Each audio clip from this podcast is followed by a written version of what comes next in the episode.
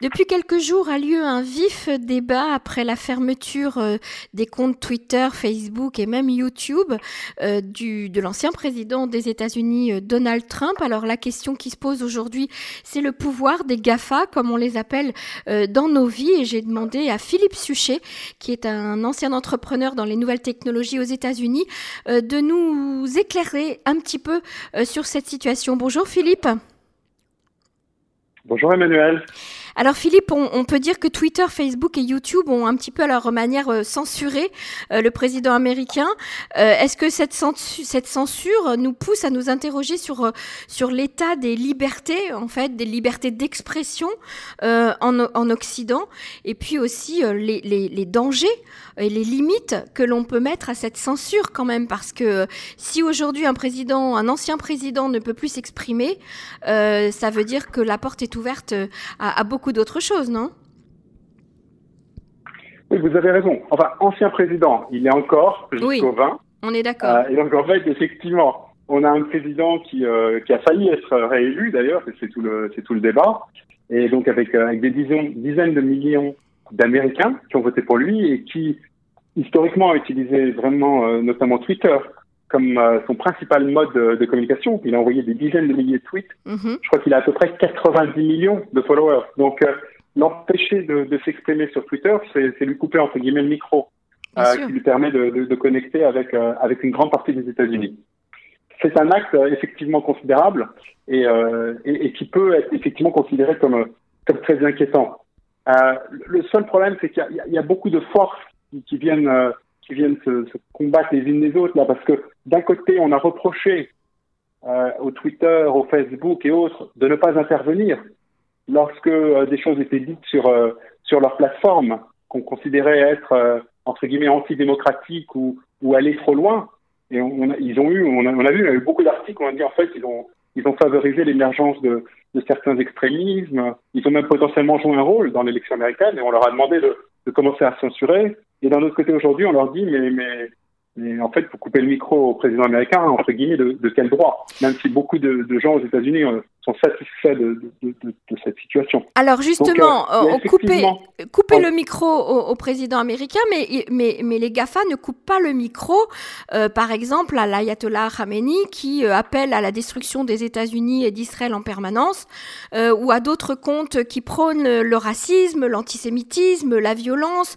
même des comptes néo-nazis. Alors on comprend pas très bien euh, euh, le, cette décision, en fait, sur, sur quoi elle se base?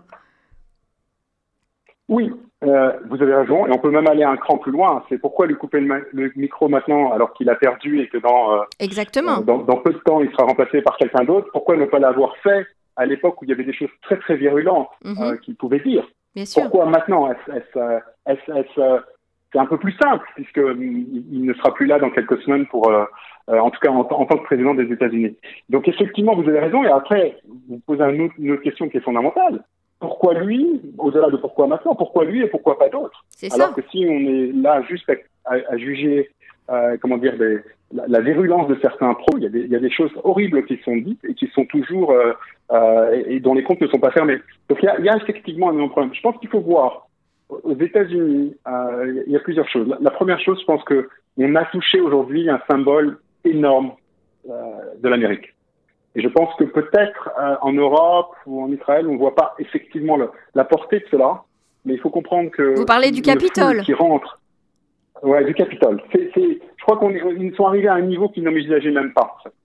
Donc, mm. euh, à mon avis, il y a eu des conversations euh, extraordinaires dans tout, chez tous ces GAFA en disant, mais euh, on est en train, entre guillemets, c'est la, la, démocratie américaine là, qui, est, qui est attaquée. C'est comme ça, et on va laisser potentiellement quelqu'un avoir un impact euh, éventuellement négatif, mhm. euh, et donc en quelque sorte contribuer, même si euh, ça c'est leur point de vue, ce n'est pas un, un, jugement de la loi, contribuer d'une quelque façon que ce soit à, à, cette attaque fondamentale contre la démocratie américaine. Donc je, pense que déjà il faut, faut pas oublier quand même l'aspect émotionnel de ce qui est en train de se passer. Ok, mais pas ça, juste, ça euh, pourrait être une. destruction ou autre. Ok, mais ça pourrait être une suspension euh, provisoire, pas une suspension permanente.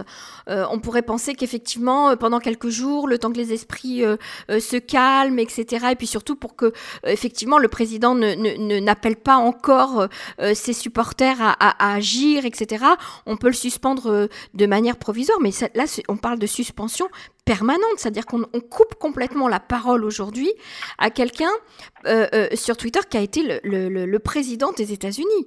On ne parle pas d'un- petit militant euh, quelconque ou d'un petit mouvement extrémiste. Ouais, vous avez raison. Je suis, d'accord, je, comprends tout à fait votre point. Ils sont. Moi, personnellement, je m'attendais à ce qu'il le coupe pendant quelques jours, même si d'ailleurs, dans quelques jours, il ne sera plus président. Donc, euh, en Mhm. fait, techniquement, ça va initier le couper jusqu'à la fin de sa présidence, presque. Ouais. Mais qu'effectivement, je pense qu'on est allé un peu loin. En plus, il le coupe pourquoi? Parce que quand on lit ses derniers tweets, euh, ces derniers tweets n'appellent pas à une, insurrection armée. En plus, en plus, Elle- elle- elle- elles voilà. appellent au Donc, calme. quelque part, euh, euh, voilà. Donc, euh, même s'il a dit des choses, je dirais que son comportement le, le- le jour de l'insurrection a été très problématique, et notamment quelques heures après l'insurrection, alors qu'il ne la calmait pas. À un moment, il dit euh, Go home, we love you, you're very special. Mhm. Ça, je pense que ça a choqué énormément de gens aux États-Unis. Euh, et je pense que c'était un moment où il fallait absolument euh, refuser, dire aux gens c'est ce qui est en train de se passer est complètement inacceptable et rentrez chez vous et vous n'avez aucun droit d'aller euh, de pénétrer dans cette euh, enceinte sacrée.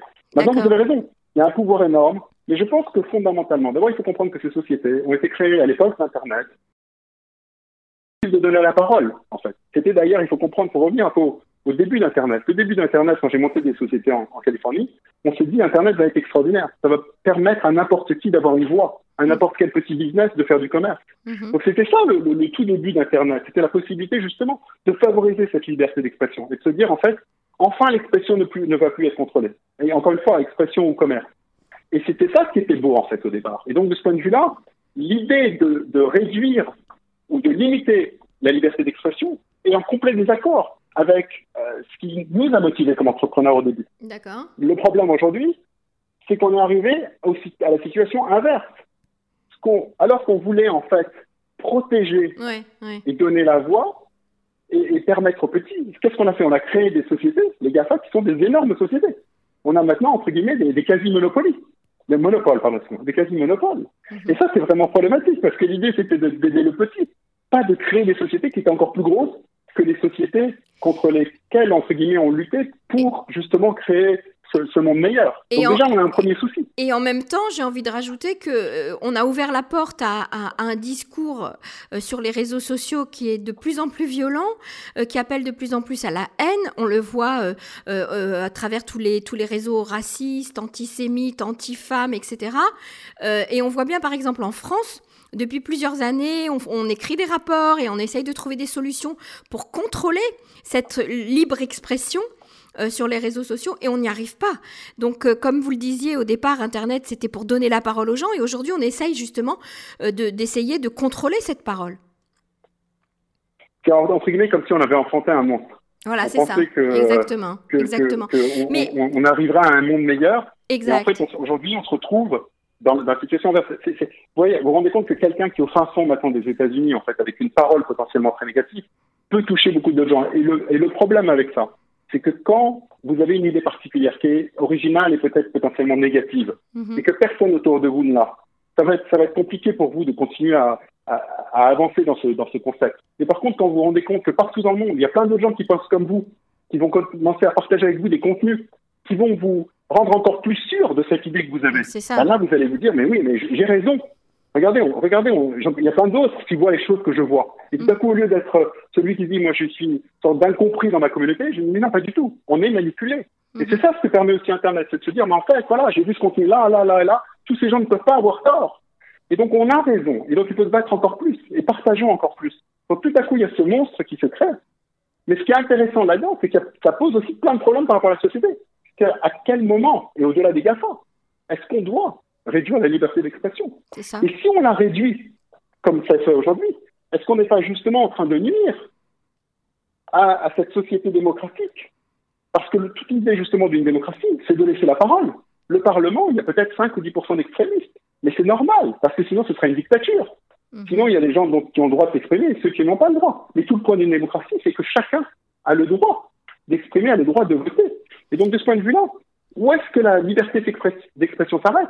Et au-delà de ça, et c'est la question, je pense, que vous posez, qui peut se permettre de définir là où la liberté d'expression s'arrête?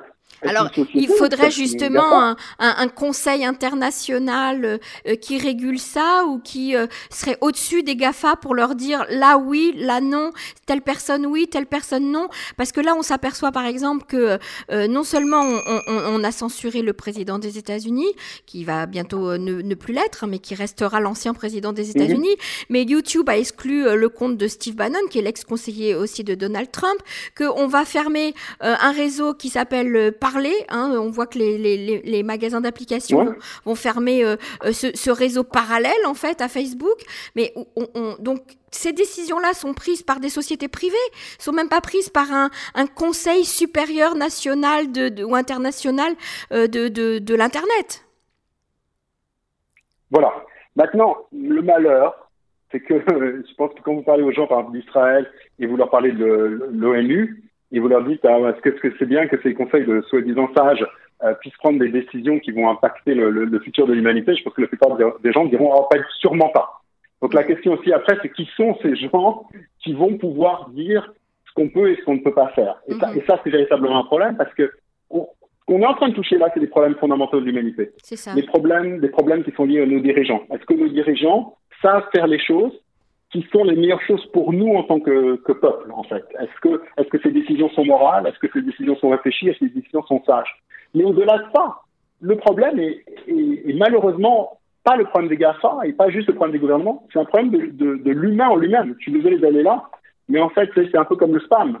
On vous dit, mais il y a du spam, mais c'est horrible, il faut arrêter les spammers.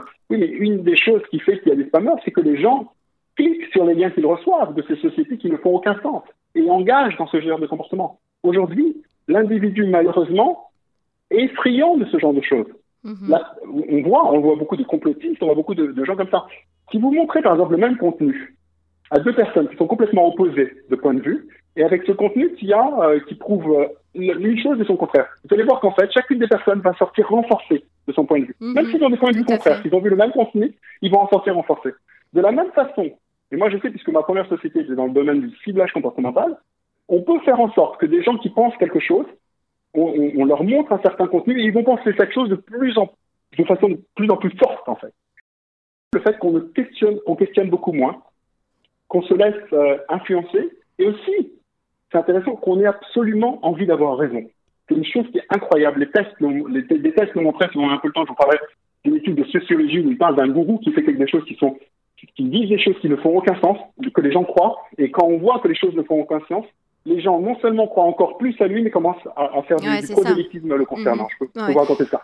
Mais ça, c'est l'esprit humain. Donc au fond, mhm. là, ce qu'on est en train de voir, c'est tout ce qu'on est en train de toucher là, c'est liberté d'expression, le pouvoir des démocraties, et surtout la capacité pour des gens ou pour des causes de manipuler notre propre esprit. Et je pense pas, c'est pas une question d'intelligence ou pas, hein. c'est de, manipuler l'esprit humain. La question, c'est comment on se protège contre ça. C'est ça. Et, si on se protège, est-ce qu'on n'arrive pas dans un système dictatorial, en fait protéger, mais aussi comment on contrôle tout ça. Philippe Suchet, je vous remercie beaucoup pour euh, ces éclaircissements. En tout cas, vous avez posé des questions essentielles euh, qu'on doit continuer à se poser. On doit continuer à réfléchir euh, à ces questions. On aura certainement l'occasion de, de, le refaire ensemble sur les ondes de Cannes en français. Merci beaucoup, Philippe Suchet. Merci beaucoup, Emmanuel. Au revoir.